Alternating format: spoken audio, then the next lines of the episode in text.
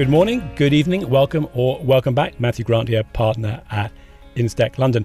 Now, of course, innovation is at the heart of being able to successfully grow and evolve any business, but innovation itself is not just about doing clever things with data and analytics. In fact, one of the biggest challenges for many businesses, small and large, in innovating is how to be creative and do things differently to drive growth. Well, this week I'm having a fascinating discussion with Raj and Katie, who both work in insurance, but are they're also the host of the Risky Mix podcast, and they talk to guests who are doing things slightly differently, bringing a different perspective to the industry, using their own creativity, and looking at ways that diversity, inclusion, and maybe even a little bit of disruption can shake up the status quo. I think you're going to enjoy this one.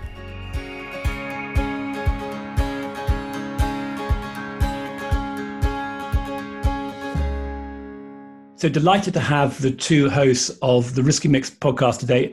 It's always a uh, exciting discussion to have with other people who host podcasts, and I always learn an awful lot from them. So very much, Katie and Raj, looking to talking to, looking forward, I should say, to uh, talking to you today. So a quick bit of background. So Katie, you trained as an actuary. You worked at Swiss Re, then Vitality UK, and now you've got your own consulting business helping people with actuarial problems. Uh, Raj, you are now head of insurance products at Simply Business, and you also some, spent some time at Vitality UK. So I'm guessing that's where the two of you met. But you know, very glad to welcome you to the Instech London podcast. Thank, Thank you for having, having us. us. Delighted to be here. Great. Well, one of my questions uh, to both of you, actually, just to bring this one right up front, is having listened to a number of your episodes, I'm really impressed about how you decide who is going to ask the questions. Uh, so, so how, how, do you manage to do that and keep the conversation going? And I guess the test is who actually answers this one without both of you trying to answer so, so, so I, I, I, can take that. I think um, it's a good question, and I'd like to say there's some fancy kind of planning uh, to, to, get to that point. But actually, we've been quite fortunate because it's come naturally. Um, it's been quite an automatic thing. I think it's fair to say that Raj and I have got very close uh, since since we set up the podcast, and we can pretty much predict when each other's going to speak and what yeah. we're going to say, um, which is a little bit scary, really. But yeah, it, it's a pretty uh, natural uh, transition to get where we are today.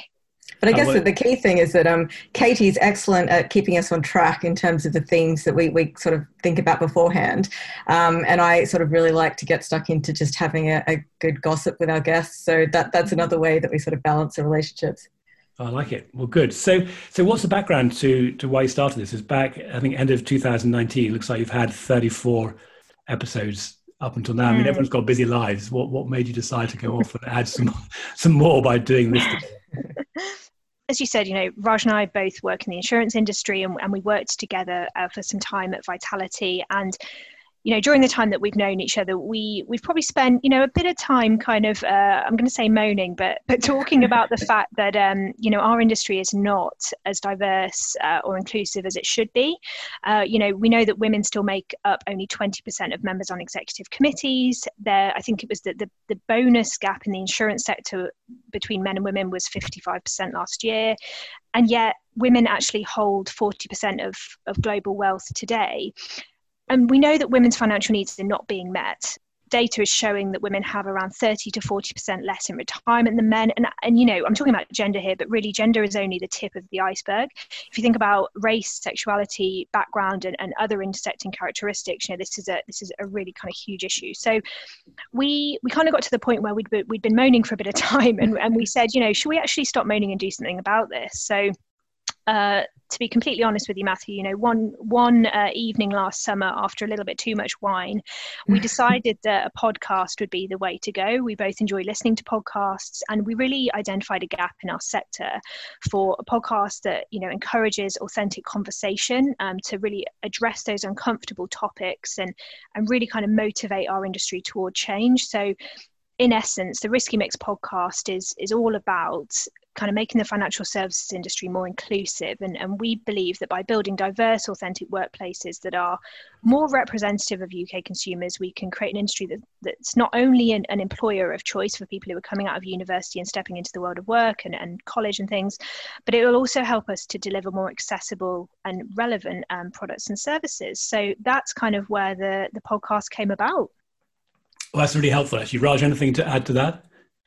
I mean, I think Katie summarized that um, absolutely perfectly. I think key for us uh, the nub of it is really to have authentic conversations with with people who are making change just by the the way that they act and they present themselves and show up to work um, both within and outside of our industry to make it a more inclusive and diverse place and they're just really inspiring um, really authentic honest people who you know are real role models i think for people both within and out, outside the industry or potentially thinking about coming into it um, to be able to sort of take those sort of uh, uh, behaviors and really implement themselves ourselves in the workplace a whole host of topics in there that we're only going to have time to dive into slightly as we talk but, but it's really uh, sort of fascinating why you got into it. and that, that particular aspect about getting the the buyer's perspective is something that when you talk about it it's very obvious but it's not always something that's talked about when people think about diversity in any business, but you know, particularly in insurance, recognizing that there's a whole range of people who are buying insurance. If it's all designed mm-hmm. by men, then yeah. you're going to get a very narrow perspective on that. Now, before we before we get into that, though, I do want to ask you a question that you ask all of your guests. So I hope you're ready for this one. But what are the three words that you would use to describe uh, Risky Mix podcast? Well, you've definitely put us on the spot there, Matthew. Um, so I think the, the three words to to describe the Risky Mix podcast, I, I think would be authenticity. Um, so we're you know we're trying to kind of create really create an environment that encourages open and, and honest and authentic conversation. I would say boldness um, to challenge the status quo and, and kind of address those uncomfortable questions that we that we don't talk about enough. And I'd probably say finally, um, inspirational. You know, we're, trying to inspire um, everyone in our industry. You know, towards kind of change for, for better, essentially.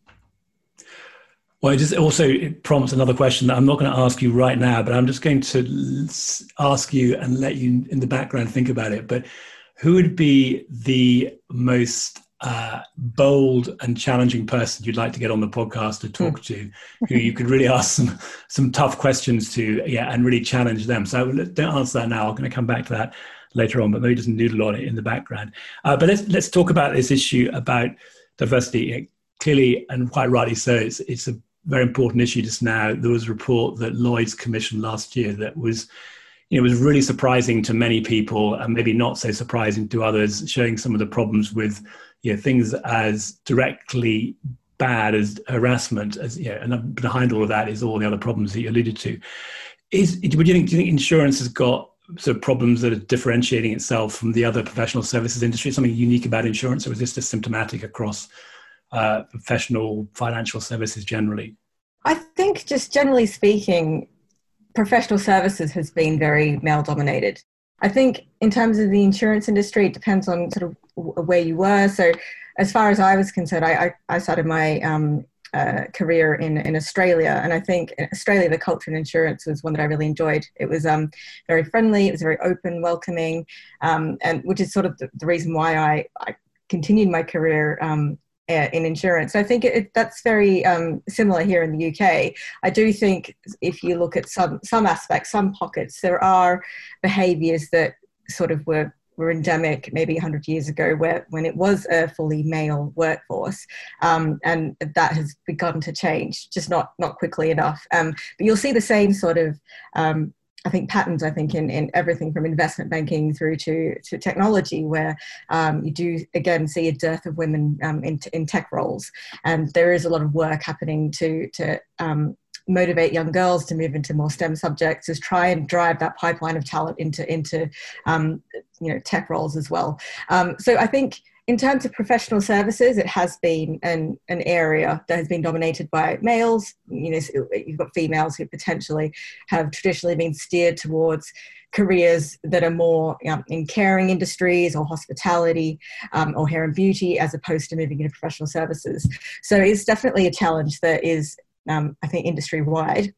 But I, I definitely think that, you know, by tackling it within those different industries, we can, we can see sort of wholesale change, hopefully.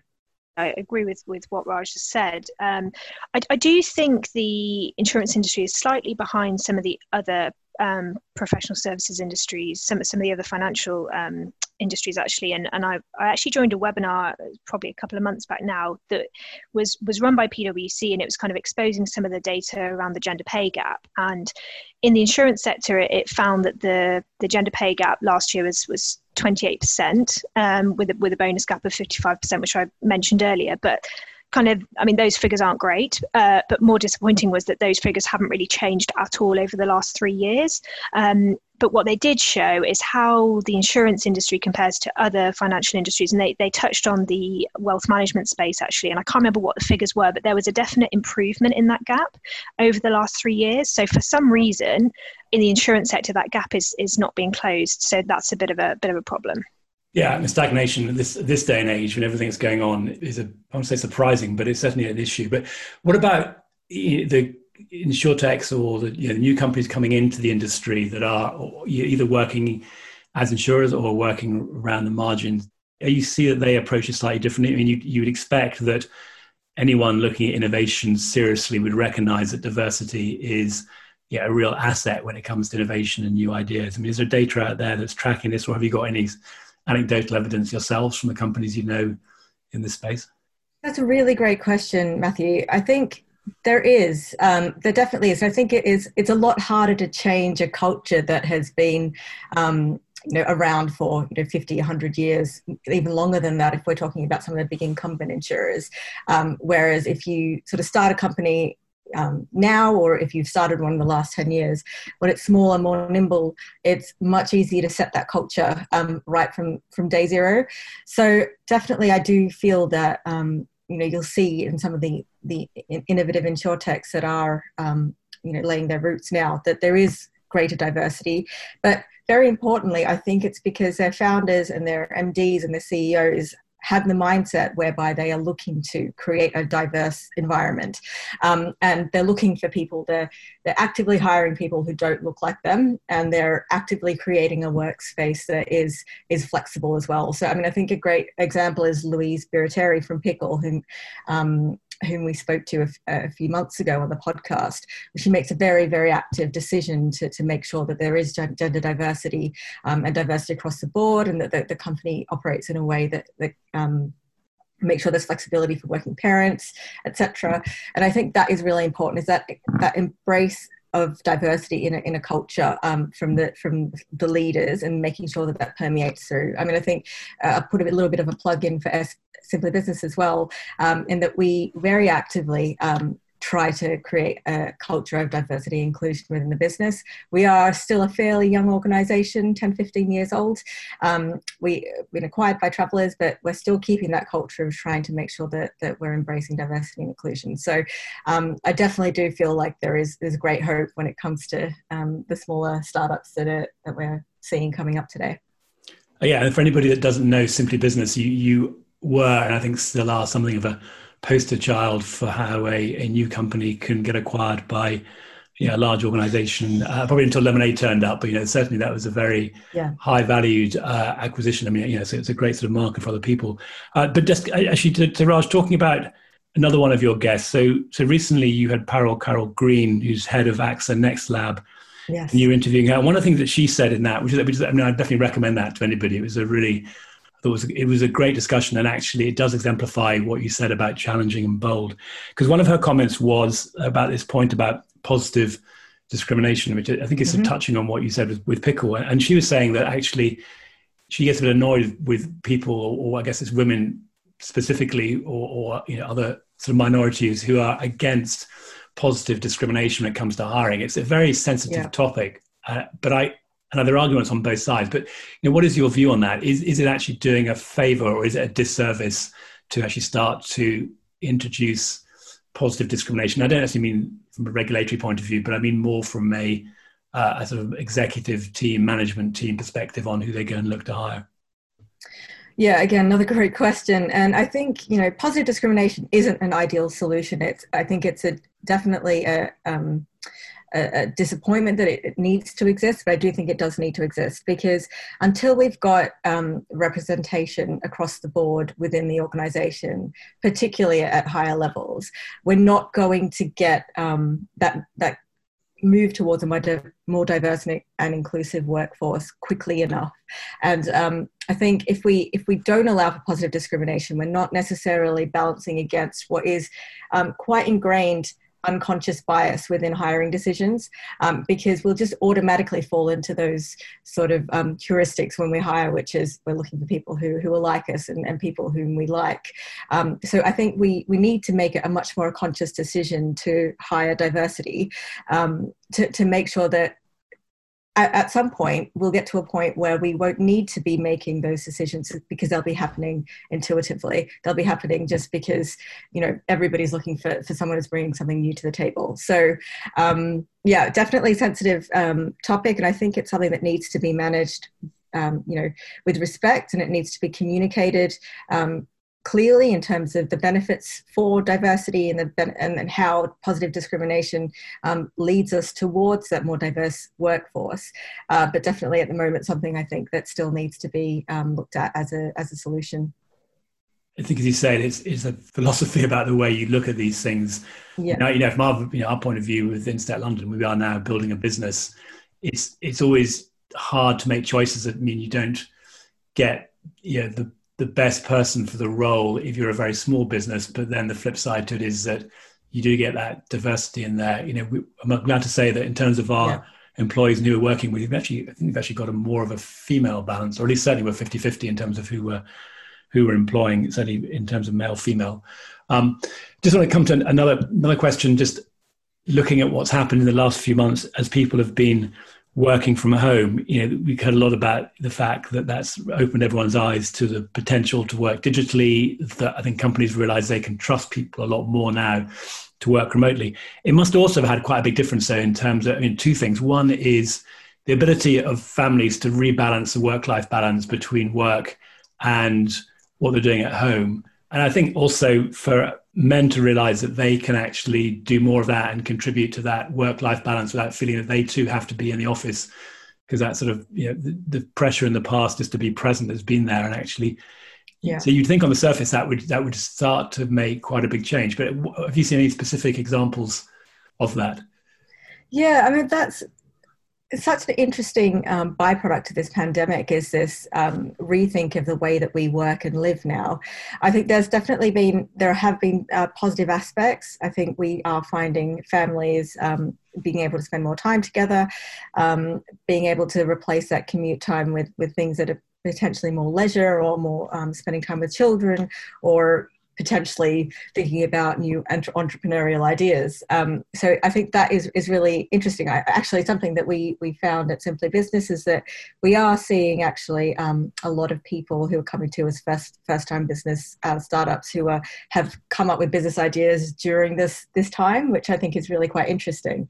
Um, so a lot of a bit of a, um, a, an arena for entrepreneurship. I think. I think that whole piece around um, balance of housework between men and, and, and women during this time is also really interesting. I, I found that, um, you know, just anecdotally, really speaking, um, even amongst my colleagues and people that we've spoken to, is that yes, um, you know, men are becoming much more involved in things like homeschooling, um, caring for the children, housework, etc.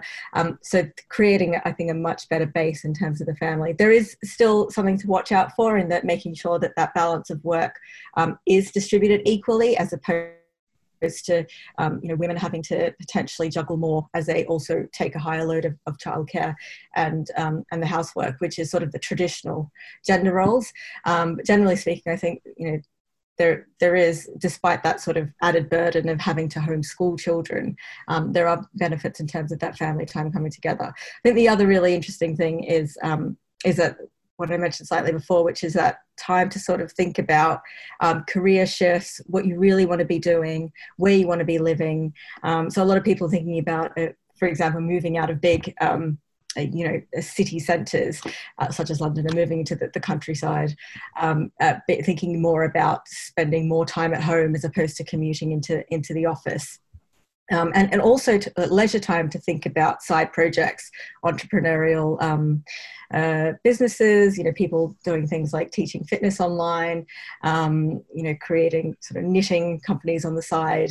Uh, I think also that is, is quite an interesting, interesting um, uh, side effect. But one thing that I think we really need to be uh, careful of in this time is working too much. I think another thing that we have found is that um, people are working longer hours, um, which you know it's much harder to get that delineation between work and life when you're doing everything in the one place. Um, so it's it's much easier to sort of take the, the laptop from the, the home office to the to the couch in front of the tv and keep working.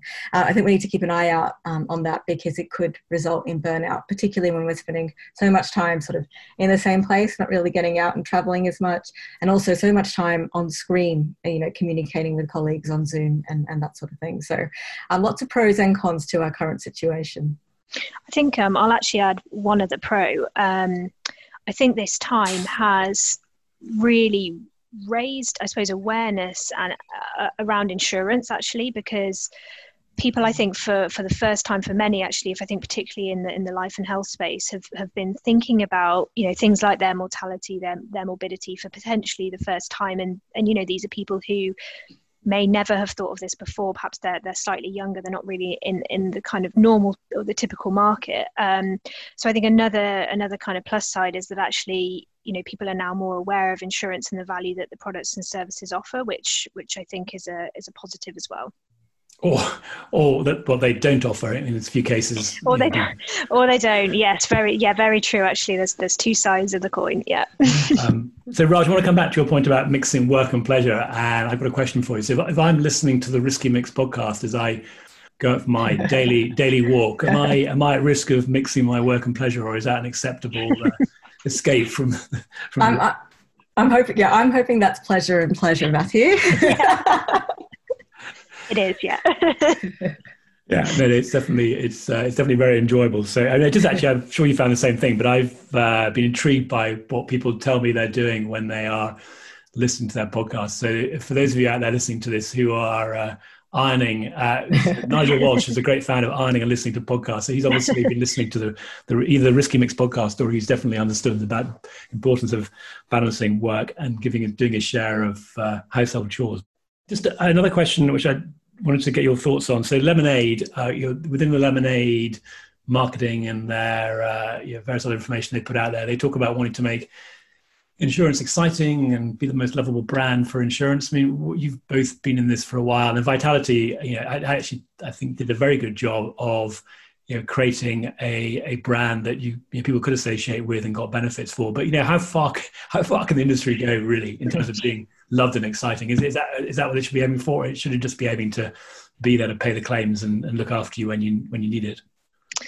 Yeah, so that is a good question. Um, so I find insurance incredibly exciting, but I, I, think if I didn't, I wouldn't. I wouldn't work in the sector. Um, and and you know, I'm I'm really passionate about things like life and health insurance in particular because I just think those products can absolutely transform lives. Um, you know, when bad things happen, and I do realise though that consumers who are outside of our industry do not see insurance in that way at all, and it's it's you know that those old sayings of oh it's a grudge, a grudge purchase and it has to be sold not bought and and various things like that definitely are true.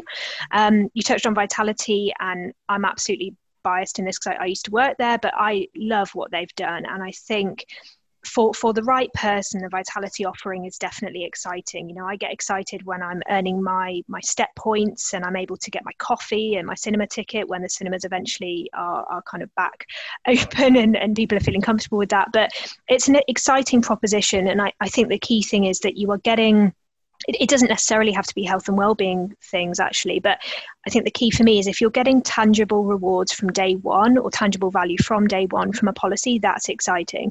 Rather than only having a relationship with the insurer when they step in at a bad time to pay a claim.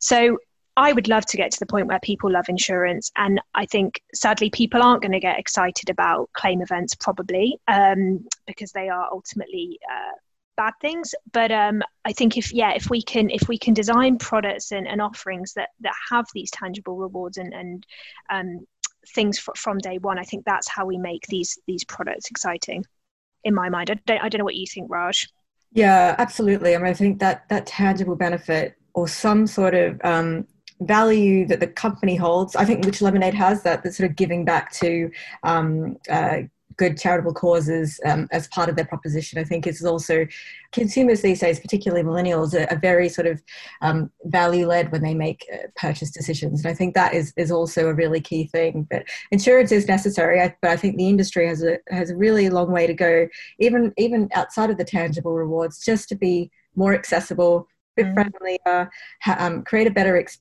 uh, customer experience to make it just a more pleasant um, initial interaction and ongoing interaction. Um, but to your point, Matthew, I think the core of insurance is something that we, we really need. Um, and if, if you sort of think about a parallel to what, what we're experiencing at the moment, to be fair, it's not really that much fun to wear a face mask. But, uh, but if you think about the cool designs, I've got I've got one that's like got stars and moons all over it, and it's just it just makes it a little bit fun, makes it takes the sting out of it a little bit. And that's maybe a bit of a flippant um, parallel there, but I think it is about how can we make insurance not just provide tangible rewards, which is you know fantastic, but even just the basics, which is how can we make it more accessible um, and friendlier for, for consumers. Yeah, there's so much in there. I'm just I'm thinking about the vitality one, Katie. As you're uh, as you're walking around earning your points, you can be walking mm. around getting fit, earning points, and listening to podcasts at the same time. If that's not multitasking, triple whammy, Matthew. Yeah. and I'm also I'm very enthused by by your your your passion when you say you really want to make insurance exciting. I'm tempted to go and ask you which parts of it, but you've answered some of that, and I think that might go on quite quite a long time. But yeah, just on that point about life insurance. I mean, I took out life insurance 23 years ago. I don't think the company I took out my life insurance with mm. has contacted me for 22 years. I mean, that is no. really, really extraordinary. And I, but yeah, I still pay the premiums. Uh, so maybe they don't need to because there's money's coming in, and I bother unless I unless I die, in which case you know, I'll be contacting someone else. The, th- the thing is, though, isn't it? If you, you know, it's times like these, you know, when when crisis hits and people are, you know, are pushed to look at their their bank accounts a little bit more closely and, really cut back on their spending. It's those direct debits that you don't know what they are, and we all have them mm. that get cut first, right? So you see that you see that insurance direct debit, you're like, what is this? I forgot I even bought mm. this policy. That's going to be the first thing to go, and that's just not a good customer outcome at all. And actually, you know, that person might have had had a health event um, prior to that and they may now struggle to get insurance again. You know there are so many kind of bad outcomes from that. So you know i think it's it's important actually particularly for the longer term products like life insurance that that providers are really in regular contact with their customers and reminding them of the value that they're offering. Yeah now i want to come back just to some of the topics we were talking about before because there's one question we sort of touched on but i'd just like to kind of get back into it a bit more which is how, how to make insurance more of a choice for mm. women when they're making their career choices. It, yeah, mm. there's always risk of making generalizations things, but many of the people I know who are in traditional insurance companies got into it because they had family members who were in there. And you touched on some of this with things like promoting doing the STEM subjects and you know, other ways to do it. But is there a sort of shorter term way that the industry mm. needs to develop more quickly? And actually, that network effect is still pretty powerful. And obviously, it doesn't have to be, or maybe shouldn't just be through the family. But is there something in there on how you kind of create, you build on what you've done to bring more people in? Uh, and maybe something, com- a lot of questions in there, but it's something companies can do as well to encourage more people to be coming into the industry from the outside. Yeah, definitely. I think I think there are there are definitely two points here, Matthew. There is the first one, which is bringing more people in, and then I think it's also the second point is keeping more those people in the industry. So that so on the first point of bringing more people in, I think the obvious one and what we've learned from speaking to many of our guests is this view that you know, in schools, uh, pupils are not really exposed to the insurance industry as a career option for them. I certainly didn't know about insurance as, as an option uh, when, when I was in school and college and even university. So I think the first thing is to kind of get out to schools and, and kind of increase that financial education, let them know about the financial services sector generally. Offering things like work experience can be a huge help because it actually gives that insider view into what we do each day. Um, and, you know, and it, improves and it, it kind of grows that accessibility point and allows people from a range of different backgrounds to come in. I think that's important.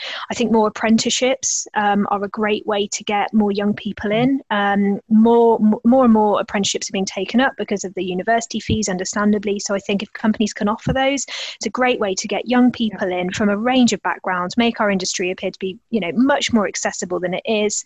Um, I think that's great. We, we actually spoke to a, a Gen Z, a very uh, young lady who was, who was just coming out of university, actually, and we were asking her what her perceptions of our industry are, not knowing anything about it. And she said, you know, she said it was, she thought it was very formal, very stuffy. You had to be very highly qualified to come in.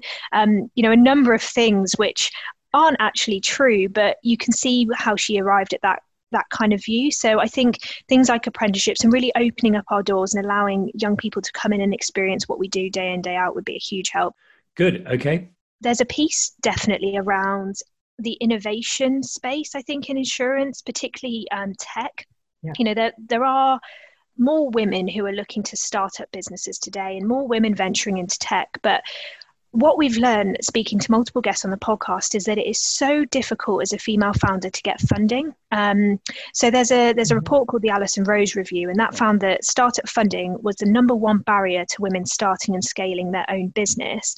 And as a result, men are five times more likely than women to build a business with over a one million pound turnover. So that's kind of looking across all sectors. If you look at tech specifically, um, the State of European Tech report from last year, and these figures are to- they blew my mind when I heard them. So this report stated that 92% of funding goes to all male founders. Only 8% goes to a mixture of men and women founders, and only 0.4% of funding goes to female only founders. I mean, that is just shocking, absolutely shocking, and such a barrier um, and, and a hindrance, you know, against innovation and, and naturally as, as a woman I, I i look at that and i think gosh well how hard is that? You know how would i ever get funding? If i did want to create a startup and scale it that would be a, a huge barrier for me. So that's that's a, a, big big issue. So that's kind of getting people in and encouraging entry into our industry and also innovation once, once you're in it. Um, in terms of keeping women in our industry because this is another another important point there are two life stages that seem to have a huge impact on your career and i think we know what they are but motherhood is, is obviously one of them. Um, I could go on and on about this. There's so much to say, but I think to kind of summarize the, the key things that we need to, to support mums who are who are juggling being a mother and a career, we need to improve flexible working arrangement for women. We need to uh, equalize maternity paternity um, pay uh, one great suggestion from a guest was to have a, phased return to work from maternity leave.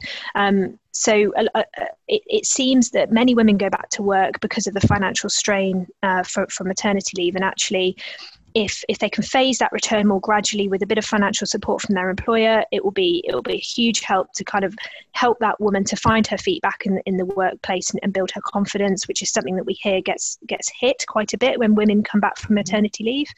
Um, female role models really important particularly at senior positions to kind of show that actually it's okay to take time off um, to, to have children and, and you know it's not going to have that huge impact on your career. It may have an, an impact but just to show that that's that's okay to do and then finally, sorry, I, I, I, there's a lot to say on this.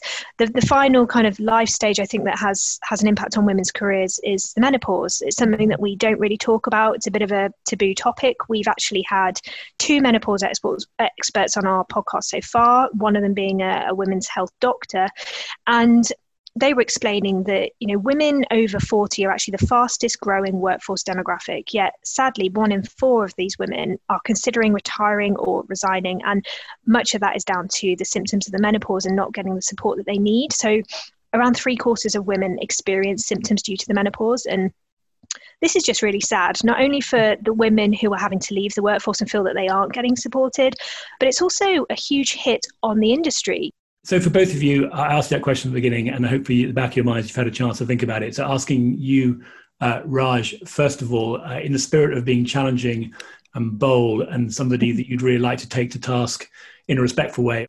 That's a tough one. Actually, someone I'd like to have a really good conversation with, not take to task, but somebody I think that I could learn a lot from, um, would be um, Alexandria Ocasio Cortez, um, the young um, New York um, representative. I mean, I think just her approach has been so interesting and so dynamic and so passionate in terms of how she's trying to make change. Um, and obviously, she's been a bit of a controversial figure. And I think you know it'd be great to sort of explore um, how controversial we can be and how we push the barriers to sort of create change, but maintain sort of um, respectful stances and and still maintaining that sort of professionalism and, and that um, I guess being really, really knowledgeable in terms of, of where your arguments come from around topics that can be so, you know, incendiary and can be quite controversial. So, I mean, I think I, uh, that's someone that I'd actually really like to, to have a conversation with on the podcast. It'd be amazing. Well, great. Well, we have lots of listeners in the US. Maybe some, maybe even Alexandra is uh, listens to this, but if not, maybe someone knows her, and who knows, you might get her Amazing. on. Thanks, Raj. So, Katie, what about you? Who would be the uh, the guest you'd like to have on the Risky Mix podcast that you would either want to uh, challenge or have a bold discussion with? So yeah, that, that is a really good question, and I and I've had a had a bit of a think about it. Um, I think okay, so I'm going to go quite big on this one. I think the person I personally would love to have on the podcast, and I can't see it happening anytime soon, but who I'd love to have on would actually be RuPaul and I don't know if you know who RuPaul is, but he is probably the world's most famous drag queen, and he actually hosts um, RuPaul's Drag Race, which is a competition to find the next big drag queen. Okay, so other than it being pure entertainment, which by the way, if you haven't seen it, go and check it out. So it's, it's highly entertaining, but actually, it's just a really wonderful example of true meritocracy and, and how your talents you know basically these drag queen talents are put above everything else and and being different it always works in their favor and it's it's an example of that. And it's a place where everyone is accepted regardless of their differences and you just see people absolutely flourishing. Um, and the, the, drag community as a whole is is so caring and supportive. And, and I think that we as an industry have a lot to learn from them. So it's not necessarily someone I would take to task because I think he's he and sh- she has done an incredible incredible um, amount of work to to make that community more inclusive and, and to help people see drag queens in a different way. Um, I would just love to learn from him. I think we have a hell of a lot to learn from from RuPaul and what he's achieved that's great. Well, Robin and I are looking for more ideas for our events. Maybe we should we should we should diversify a bit. I'm not sure. I'm not sure who the sponsor would be, but we'll figure that out. yeah, it's it's uh, a bit outside of our industry. Yeah well, Katie, Raj, it's been great to have you today. Thank you very much. There's lots of really great insights in there. Uh, we'll make sure we put a link to your podcast in the episode notes. But if anybody wants to jump on it straight away, it's Risky Mix, uh, available on all main podcast channels. I think when I last looked. Yeah, correct. Thank you, Matthew, for, for having us. It's been great to chat to you. Thanks. Okay, bye for now. Bye bye. Well, I hope you enjoyed listening to that as much as I did recording it. Lessons for all of us in there and a really fascinating perspective on how we need to continue to drive change within the insurance market. Now, I definitely worth a listen to the Risky Mix podcast. Uh, and we'll be back next week with another guest who is founded and is growing a very successful company in London. I know you're going to enjoy that one. But please do also let me know who you'd like to hear on the podcast. We've got some great guests lined up, uh, diversifying a little bit actually away from some of our traditional focus, but please do let me know anybody you'd like to uh, have us interview, uh, either at Matthew Grant on LinkedIn or hello at Instech London.